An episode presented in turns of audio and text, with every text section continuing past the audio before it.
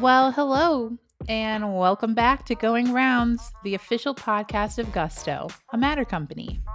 I'm Jeanette Harris Courts, podcast producer at Gusto and host of this podcast. Today, we're giving you the second part of our very special series of Going Rounds with Jay Acunzo. For those unfamiliar with Going Rounds with, it features people outside of Gusto who we admire and who inspire us to continue championing great work on behalf of our clients. And for this series of episodes, we had the pleasure of inviting Jay to our studio office in Newburyport for an in person chat with senior producer Gabe Gerzon. Let's get back into the conversation, shall we? I wanted to go back to um, show premises and that show development phase again, because one thing um, we come up against as a as an agency during that phase is again we talked about a little, but that that really strong urge for brands to I need to appeal to everybody, to every conceivable customer, and I, I get a strong sense of anxiety and fear about niching far enough down that you can help or get to a unique premise, right? So, how do you conceptualize or explain like how it's mm. a win to niche down as far as you can, Sure. and not a weakness or a, you know a risk?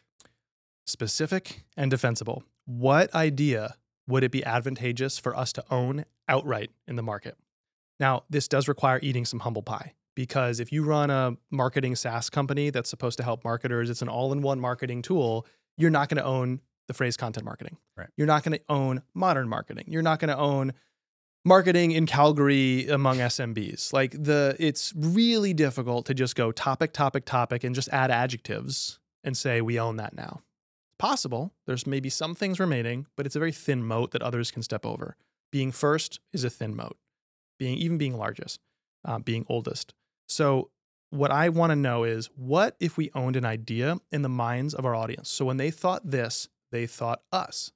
So Mhm. back to the lesson, the example, when you're thinking about practicing, when you're thinking about training, when you're thinking about trying to, you know, work something out in your process, you're thinking about Lessonly even before you buy. Because it's a lot easier to get people to run the last mile with you and buy if you've run the whole damn race with them. Like marketing is just two things. It's earning trust, sparking action. That's the job. And people get in trouble when they forget about the trust part. And they're just trying to turn the screws faster because they have an internal agenda that the audience does not care about. And they keep asking for actions from people before they're ready. That's when you feel spammy. It's too soon. It's too pushy. It doesn't align with my experience of you. You know, there's a VC firm currently emailing me because I used to work in VC a few years ago and they're trying to like promote a sense of community locally. Well, they're just pushing their brand on me. I haven't heard from them in years and years. It feels spammy. But to someone else who's been around, who is also on that email list, who didn't move away temporarily as I did or stayed in VC, they might welcome that same exact email, right? right. It's not necessarily what or how you're saying it, it's when. They're too, I'm too early in the try. I need to regain trust with this firm or re, get reacquainted, right? So earn trust, spark action. So, what idea would it be advantageous for us to own outright in the market? Let's talk about how we do that. And you can like model this out because it's not enough to just say, let's appeal to everybody.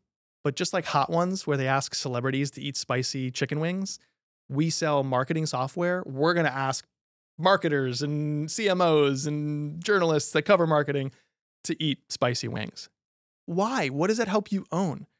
It might make a relevant show more enjoyable, but those are table stakes. Like being relevant, table stakes. No one looks at things that are irrelevant. Yeah. Being enjoyable, also now table stakes. Because if I don't like this experience, I have infinity examples that are better. Right. So, relevancy, enjoyability, being entertaining, these are table stakes. You want to be impactful, you want to feel personal. So, okay, we're not just going to interview marketing executives. We're not just going to interview marketing executives with wings, with the spicy wings gimmick, because we're relevant and enjoyable.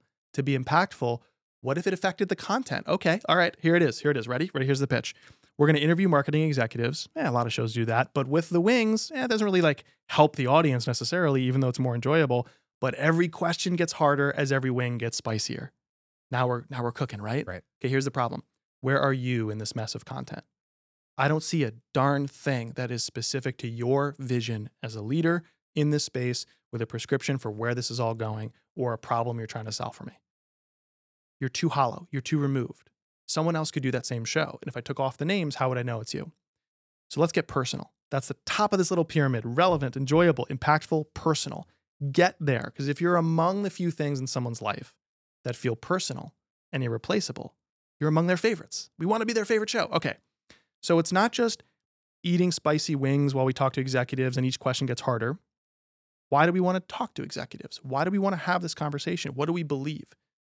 Well, I'm frustrated by the fact, and I love starting with frustration to finalize your premise. I'm frustrated by the fact that marketers today are burning out all over the place. We're slicing the pie of finite resources and time infinite more ways. It's getting worse, not better. And nobody wants to speak up about this because they're afraid of seeming weak or getting fired.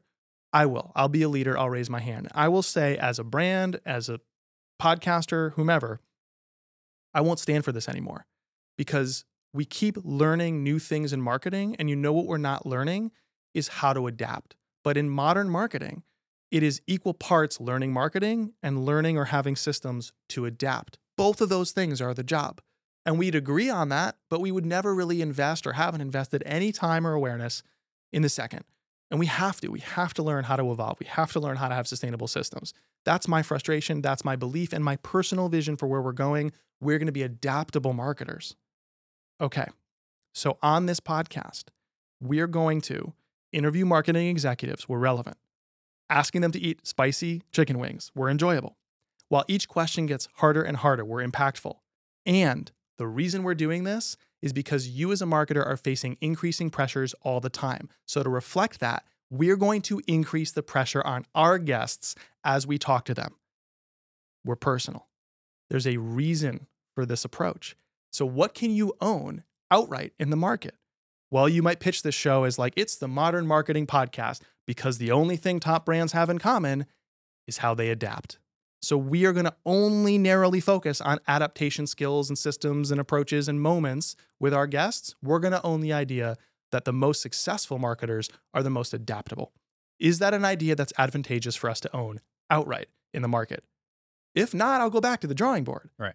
But what I don't want to do is say, Yes, but also these 17 other ideas are advantageous to own, right? Now we're just going to water it down. It's like taking the hot wings and adding a bunch of milk into the hot sauce. It's, uh, it's not good enough. It's yeah. not not really sp- spicy and memorable enough. So I like how you broke that down. Um, and I think a lot of what you've described and we've talked about so far makes I, I hope it makes sense to the audience and they're nodding along, but it's not easy either, right? Like it takes real effort and creativity and staring at a blank word doc and writing and deleting and writing and deleting and how um and beyond that like even if you do arrive at a great premise and you think you got it all figured out as far as a, a show development scheme um it's the commitment that comes into play with long form content too whether that's writing a book as you've done or keeping up with a, a weekly podcast right right right, right. and uh, I think that again to like speak from our seat, that's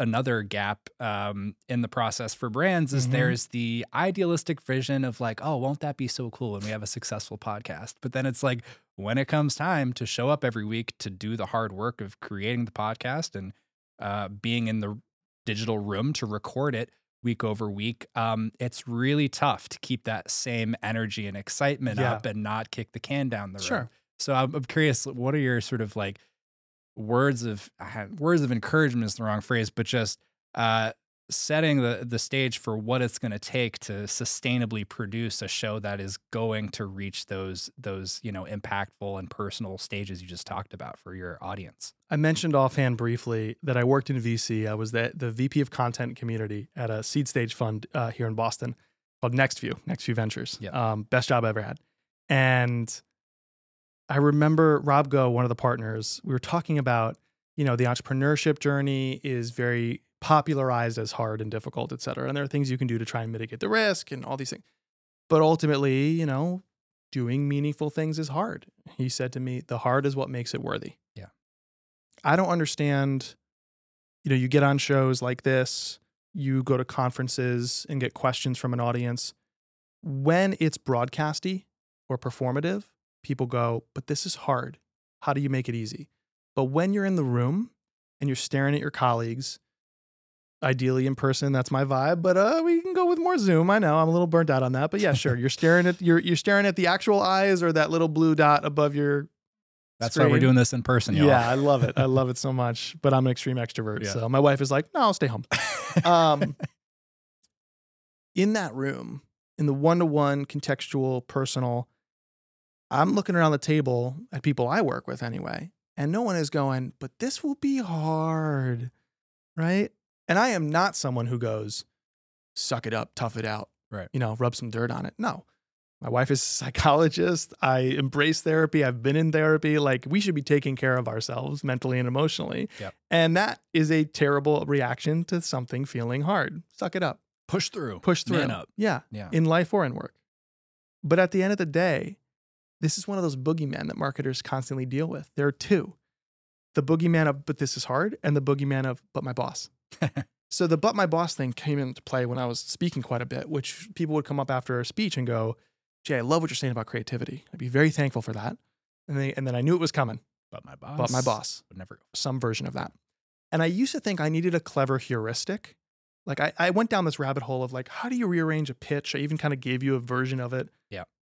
And I wrote about like the green smoothie problem is this metaphor that I wrote about. And I'm like, okay, now go to the URL and now you have it. Like I went out of my way to try and provide people with a framework for how to better pitch. And I thought to myself, like, I'm making an assumption here, which is probably really dangerous. I'm giving them a place to hide because the assumption I'm making is, and the, the place to hide would be my writing.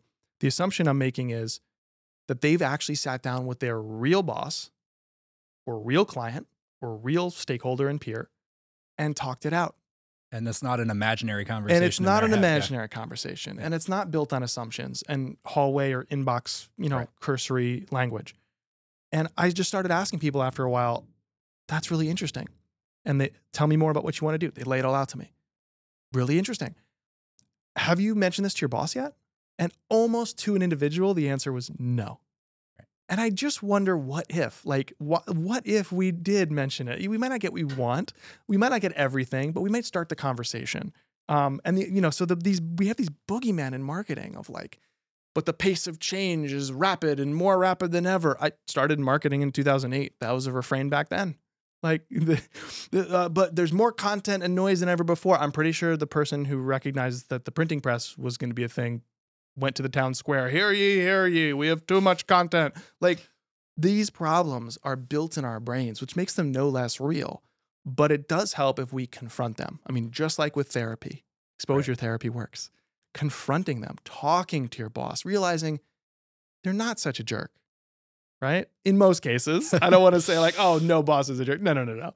Or now they understand my side of it. I thought they were a jerk, but I helped them understand. I at least laid it out to them. There's a lack of sort of honesty, vulnerability, Right. and open sharing that when you're already on the path, when you're already making, say, a show, you look around the table and no one's going, but it's hard. Right, yeah. So it's it's one of these marketing boogeymen that we just have to recognize might not be real. Um, and so when you think back, I mean, you're firmly in the, uh, you know, the the heart of your career here. But why do you think you've dedicated your career to helping brands and the people at them tell better workplace stories? What what sort of about this path has resonated with you year over year? What's so gratifying? There's that phrase misery loves company, but I think there's a an inverse, not an inverse, but a, a positive version of that, Mhm. which is I think joy does too. Right? I think when you love something, you want to share it with other people. And uh, I got into marketing after wanting to be a sports journalist, and I love to write. I love stories. I love the moments in the quiet. I mentioned URR as my made up metric. I have another one, CPP. CPP is cackles per piece. I'm alone. I'm editing my show, and the music snaps into place at the voice. In the voice, they overlap perfectly, and it's like a dramatic moment or an inspiring moment.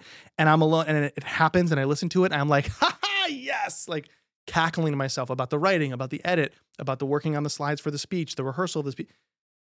The craft is full of so much joy for me, and the emotion I feel matters greatly to my life. And then I put out in the world as a gift, and I can sometimes see that reflected back to me. And that's amazing. And when I walk into marketing, I'm thinking about drinking the water, and all I see are people talking about the cup, right? It's content. It's this hollow container. Should it be long or short? Mm. What is the ideal length of a podcast? I what are you putting inside of it? right? Talk, talk to me about the stuff that, because that's what others want, is they want what's in it. People want short form today. They want snackable content. Yeah, but only if it's mediocre, because they they will realize very quickly that this is mediocre. And so what they're really doing is they're not really consuming you. They're trying you out, but it's so short that by the end of your thing, they realize it's mediocre. If it was long form, they would have realized about the same time too. We don't have a, a, a short attention span. We have a low tolerance for mediocrity, right? Right. And I think it's because we're kind of squeezing everything to fit this shape and form that's just the same. It's just gray. It's just press a button and out comes content. Here's ChatGPT. It's create a LinkedIn post with line by line, big breaks in between about some meaningless moment. If it was meaningful to you, I'm not seeing it. It's just you trying to game an algorithm and get, grab attention. Yeah. Right? Because the social network behind it, whether it's LinkedIn, Twitter, Instagram, TikTok, anywhere, they're treating you, you're a free provider of ad inventory. We're getting good at creating ad inventory for ad networks. They call themselves social networks, they are ad networks. That is not what I got into the workplace to do. Same in marketing. I didn't want to game a system. I didn't want to, you know, there was a moment in my career at Google where somebody uh, showed me a YouTube video and I wanted to show it to other people because I was so excited about the video. And when I hit play, I saw a pre roll ad from my coworker on the ad sales team at Google at the time from his client. And I went to my, I saw the ad. I was like, oh, damn it, Eric. Because like Eric had sold it. Like no one could have known that but me Yeah, because I knew yeah. this was Eric's client and now he's interrupting the, the, the experience I wanted to share with my friends. Right. And I felt frustrated. And then I realized, oh, I have the same job that Eric has. Whoops. and I realized like, I don't want to make people like stuff. I want to make stuff people like. And so all of that joy, all that meaning and emotion bottled up in the process before publishing and the response afterwards, I get into marketing and I just see people missing the point. Yeah. It's just not present. And it's bad for the people, the audience, the creator of the work, et cetera, but it's also bad for business. It's this endless race, digging holes in dry sand where nothing is memorable. Nothing is, we're getting so obsessed with being visible. That's not the job. The job's to be memorable. It's not about reach, it's about resonance. So I get frustrated by this. I get worked up because personally, I have so much joy, meaning, emotion, experience, learning in this process. And then I see people bastardizing it, ignoring it, trying to skip through it, thinking it's just fluff. I'm sorry, I'm not going to stand for that. So I'm very privileged as a person. You know, I was born white, straight, cisgendered male, great parents, upper middle class of Connecticut. The door was ajar for me when I was born, and my hard work is shouldering through that. And I feel responsibility to take those things I was given and the things I worked hard to earn and try and disseminate that. Um, and I don't know if that makes me, de- it, I'll rephrase, it does make me delusional to think that I can make a dent in that problem, but it's been a problem I've been focused on since, I don't know, 2008. And it just feels like it's getting more urgent as people try to remove the humanity behind our work. Haven't you said something like you want to be the Anthony Bourdain of brand, brand content? That's your grandest That is delusion. actually my grandest delusion. Yeah. I mean, his stories did all of that for me. Yeah. Way more succinctly and way Yeah. more artfully. Absolutely. Yeah. Oh, I miss him. Uh, so to ask you the industry trends question, um, you've mentioned ad- adaptability and, and ChatGPT. Like what do you think people in our position, marketers for themselves or, or for brands, um, are going to want to be cognizant of or Yeah. stay ahead of in the coming, call it two years? I think the most important thing you could be doing is telling more personal stories. Mhm. And I don't mean telling my story, like the bio, the backstory. I'm interviewing with the two Bobs. If you haven't seen Office Space, I just dated myself, but go watch the movie Office Space. I'm not like, because that's the question you get is, okay, I want to tell more personal stories. I want to get better at telling my story. No, you tell lots of stories and you pull them from your personal perspective on the world, a memory, a moment, etc. People go, yeah, but it's actually not about me, or I don't think others care about me. And I'm saying the story is not about you. You're right. You're the protagonist, but you're a stand in. The story is about them, their pain, their emotions, what they care about. It's an allegory or a metaphor. It's not documentary. It's not a case study. And a great example is we have a, a member inside, I've run a membership group called the Creator Kitchen. You mentioned Bourdain, probably inspired by Kitchen Confidential and all his Sure. work. The Creator Kitchen is for a more experienced type of creator who is quality obsessed, who, when I stand on a stage or on a website and I say, this is about creative growth, they don't scoff or they don't look kind of confused or they don't need me to say, we can 10x your audience in 10 days. Oh, by the way, it's through creative growth. They don't need that. They just hear creative growth, quality, craft. They go, Hell yes. I'm on board. I'm on board, right? So that's who it's for. There's a guy in the group named Brian, Brian Piper. He's in higher ed. He runs a content strategy team, gives a lot of talks on UX and data and things like that. He's co authored a book, Epic Content Marketing, with Joe Pulizzi. Um, Brian is very experienced, very discerning creator. So he's in the group. And even he, at his status and his experience level, he's talking to me and my co-founder Melanie Deziel a lot about, well, I love skydiving and I've always wanted to in my writing and in my speaking to marketers talk more about skydiving. But why would they care about me? And I'm saying like they care about themselves. You need to make the story about them. They see themselves reflected in it. So how do you do that? Well, the uh, most obvious metaphor is when you're talking about taking risks, talk about skydiving. I'm a big skydiver. You know what you have to do to skydive? Make the leap. It's kind of obvious though. Like Mhm. it's a little Yeah. trite, right? We can go further. What is something that you experienced, a moment, or something that you do a lot, where only if I experienced it like you did would I know that about that thing? Hmm. Brian thinks for a little while. We start talking about how, well, in skydiving, I don't know if people know this, there's a moment where, like, let's say you have an instructor on your back, you make the leap, then they tap you, and you open your arms and legs up, right? And that makes for a better fall. And then eventually you'll pull the ripcord and, and float down. So it's like, okay, Brian, this is genius. Like most people observing your love of skydiving, they wouldn't know that. They would know about the leap thing. That's kind of a trite way to use your personal storytelling. But what if you got on a stage and said, you know, most people see this about skydiving, but if you did it like I do, if you know it like I do, what you'd experience is there's a, a really important moment following the leap where you have to open your arms and legs. And this is what that does for the experience and yada, yada, yada. So that's the thing about taking risks. It's not enough to make the leap. You have to open yourself up to what will come afterwards. Because if you don't, you're just clinging to what came before. You're too closed off, and it's going to hurt your results and your well being. So it's not enough to make the leap. You have to open yourself up to what happens once you do. That is a powerful way to tell a personal story, my friend. Like, that is how we do it. That's his creative fingerprints all over the work. No LLM, no generative AI is trained on that perspective or those moments. And he could turn it from the metaphor I gave you to a longer story. He could put you there that moves from a metaphor to an allegory, because a metaphor is a comparison, an allegory is a story. So the metaphor is a comparison to understand a lesson, an allegory is the journey to the lesson. So he could Right. say, I just passed my 500th jump, but I was thinking the other day about jump number five. Let me take you there. He describes it, he raises your anticipation, raises the stakes, then he gets to the moment, then he gets to the lesson, right? Now tell me, what app can do that? That's it. So you have a lot of pithy, evocative taglines, and one of many that I love that I think you already said today is marketing is about making things people want, not making people want things. I think that resonates with my generation of marketers who love the creative opportunities that brand marketing affords, but depending on who they work for can feel conflicted about contributing their talents to companies who maybe don't share their strongly held values and aren't practicing, you know, brand affinity or brand resonance. So What's your career advice for how marketers can maintain and nurture a strong sense of integrity in their journey? There was an interview I listened to several years ago with the comedian and actor uh, Keegan Michael Key, and he was talking about when a studio executive would sort of lean on him as a creative, or collaborators were acting poorly and out of line with his values, or you know any of the scenarios that sound like a good comparison to what somebody in house at a, a business might deal with, or a freelancer with a client. There's a lot of that that goes on in Hollywood, right? It's we're not immune. We're not as special as you might think. There's a lot of that with these creatives that we hold up on a pedestal. And he was saying early in his career, oftentimes it was either kowtowing to what they wanted or the other extreme of like being surly and angry and either quitting or just doing the work but being really begrudging about it. And that, you know, either way weighed on him.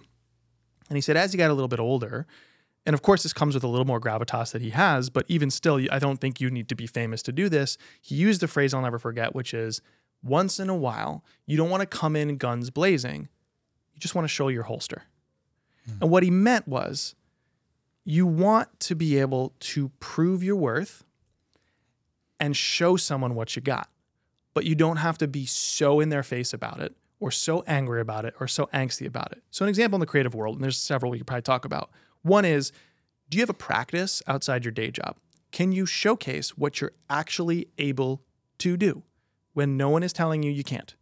Because number one, you're going to be better for it across your career. I mean, you look at my LinkedIn, that is 5% of my experience because most of mine is built on side projects. That could be 10 minutes a week, that could be two hours a week, but it's something you control. You publish it on a cadence because it's Friday, and on Fridays we ship. That's the reason you're shipping. It's not because you're amazing that day, it's because it's Friday or whatever your day is. And it's not about any kind of measurable outcome other than your own improvement, satisfaction, exploration, curiosity. It will transform you. Every creative type of person needs a practice. I am sold on this.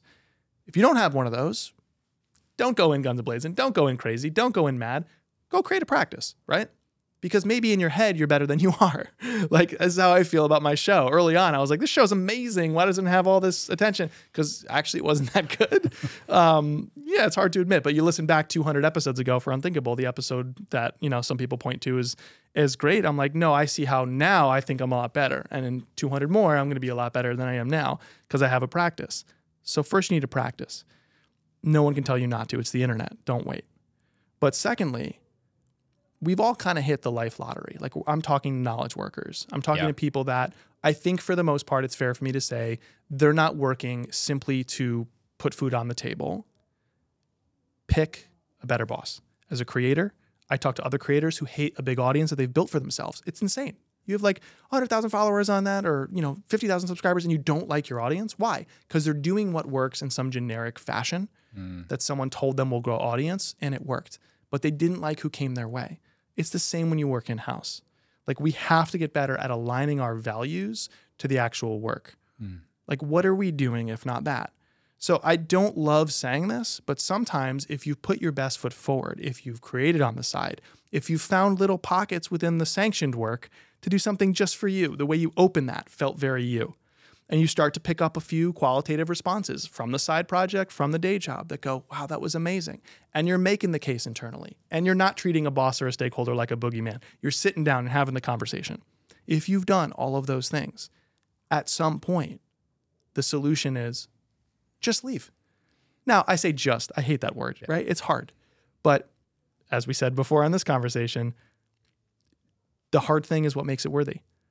And, and, and I, I know it's so pithy to say, but like I am profoundly driven by my own mortality because I am so acutely aware of how many things I want to create and how much I want to try different mediums, different size, scope, shape things.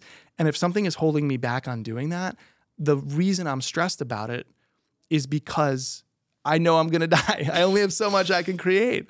So put it on a mug, put it on a poster. I know it's getting really pithy here, but at the end of the day, show people what you have. Show people what you can do. And if they still don't want it and you're like, but that's what I can do, go find someone else who appreciates it.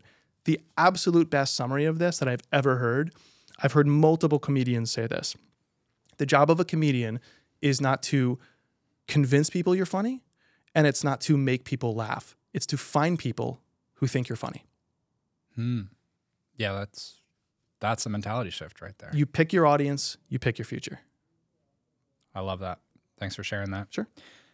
So, where do you source your inspiration? I think everyone should go sign up for Jay's weekly newsletter, but what newsletters do you read, if any, that you're psyched when they land in your inbox or what podcast, you know, pick your medium? Yeah, uh, I go outside the echo chamber with a couple exceptions. So the question that you could have asked me, which causes it used to cause me to break out in cold sweats. Now I kind of relish it. What is a marketing book you'd recommend?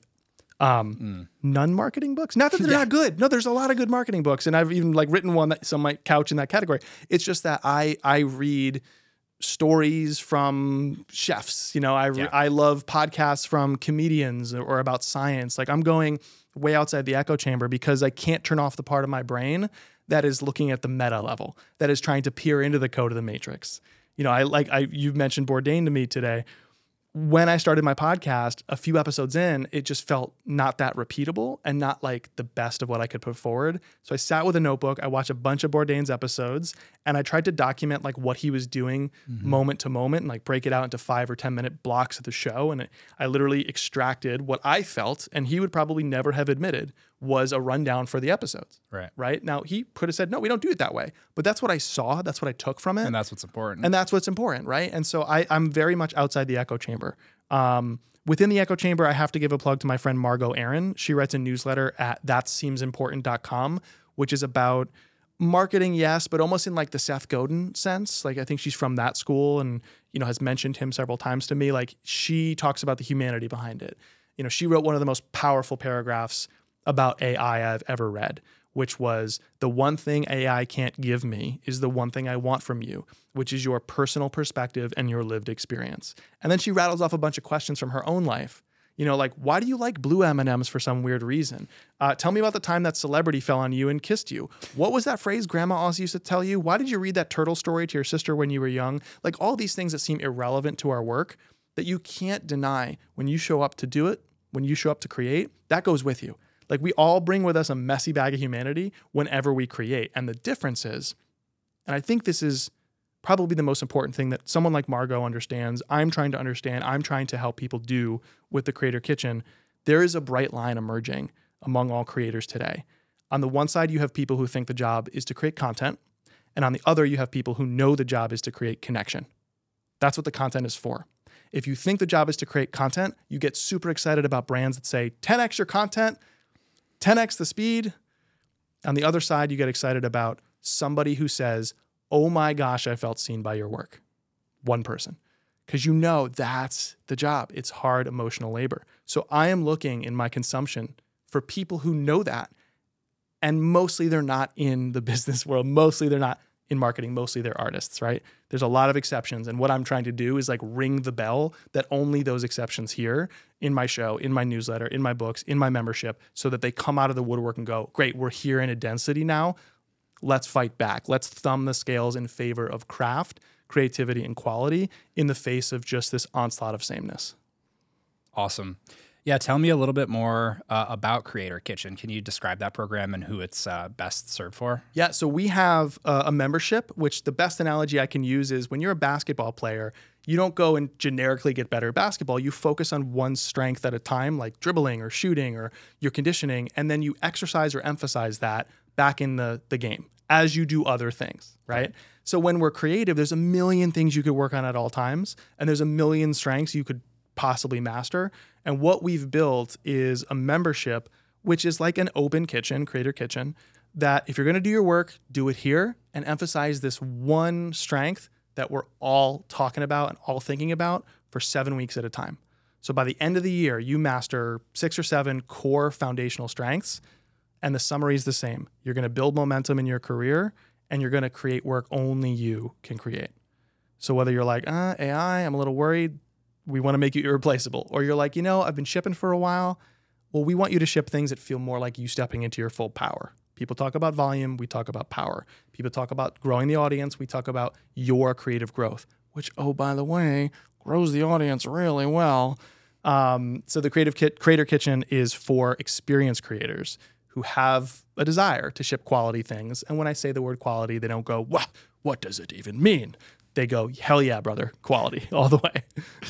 Hell yeah, brother. Well, thanks for hopping on the, the pod today. Certainly appreciate you coming up. And, Thank you. Uh, I think we all learned a lot. So thanks for coming on, Jay. Thanks. This is so much fun. Great. Thanks for joining us for another episode of Going Rounds. I hope you feel like you've learned a little bit more about the type of writer, producer, designer, creative that you want to be in this world, thanks to the wise words of Jay.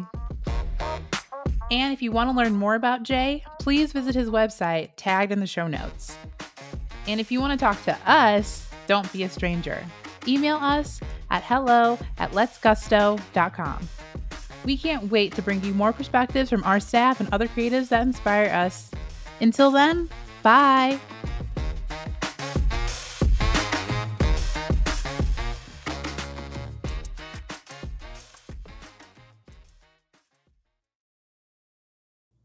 Boom. Awesome. and we're out. Cut.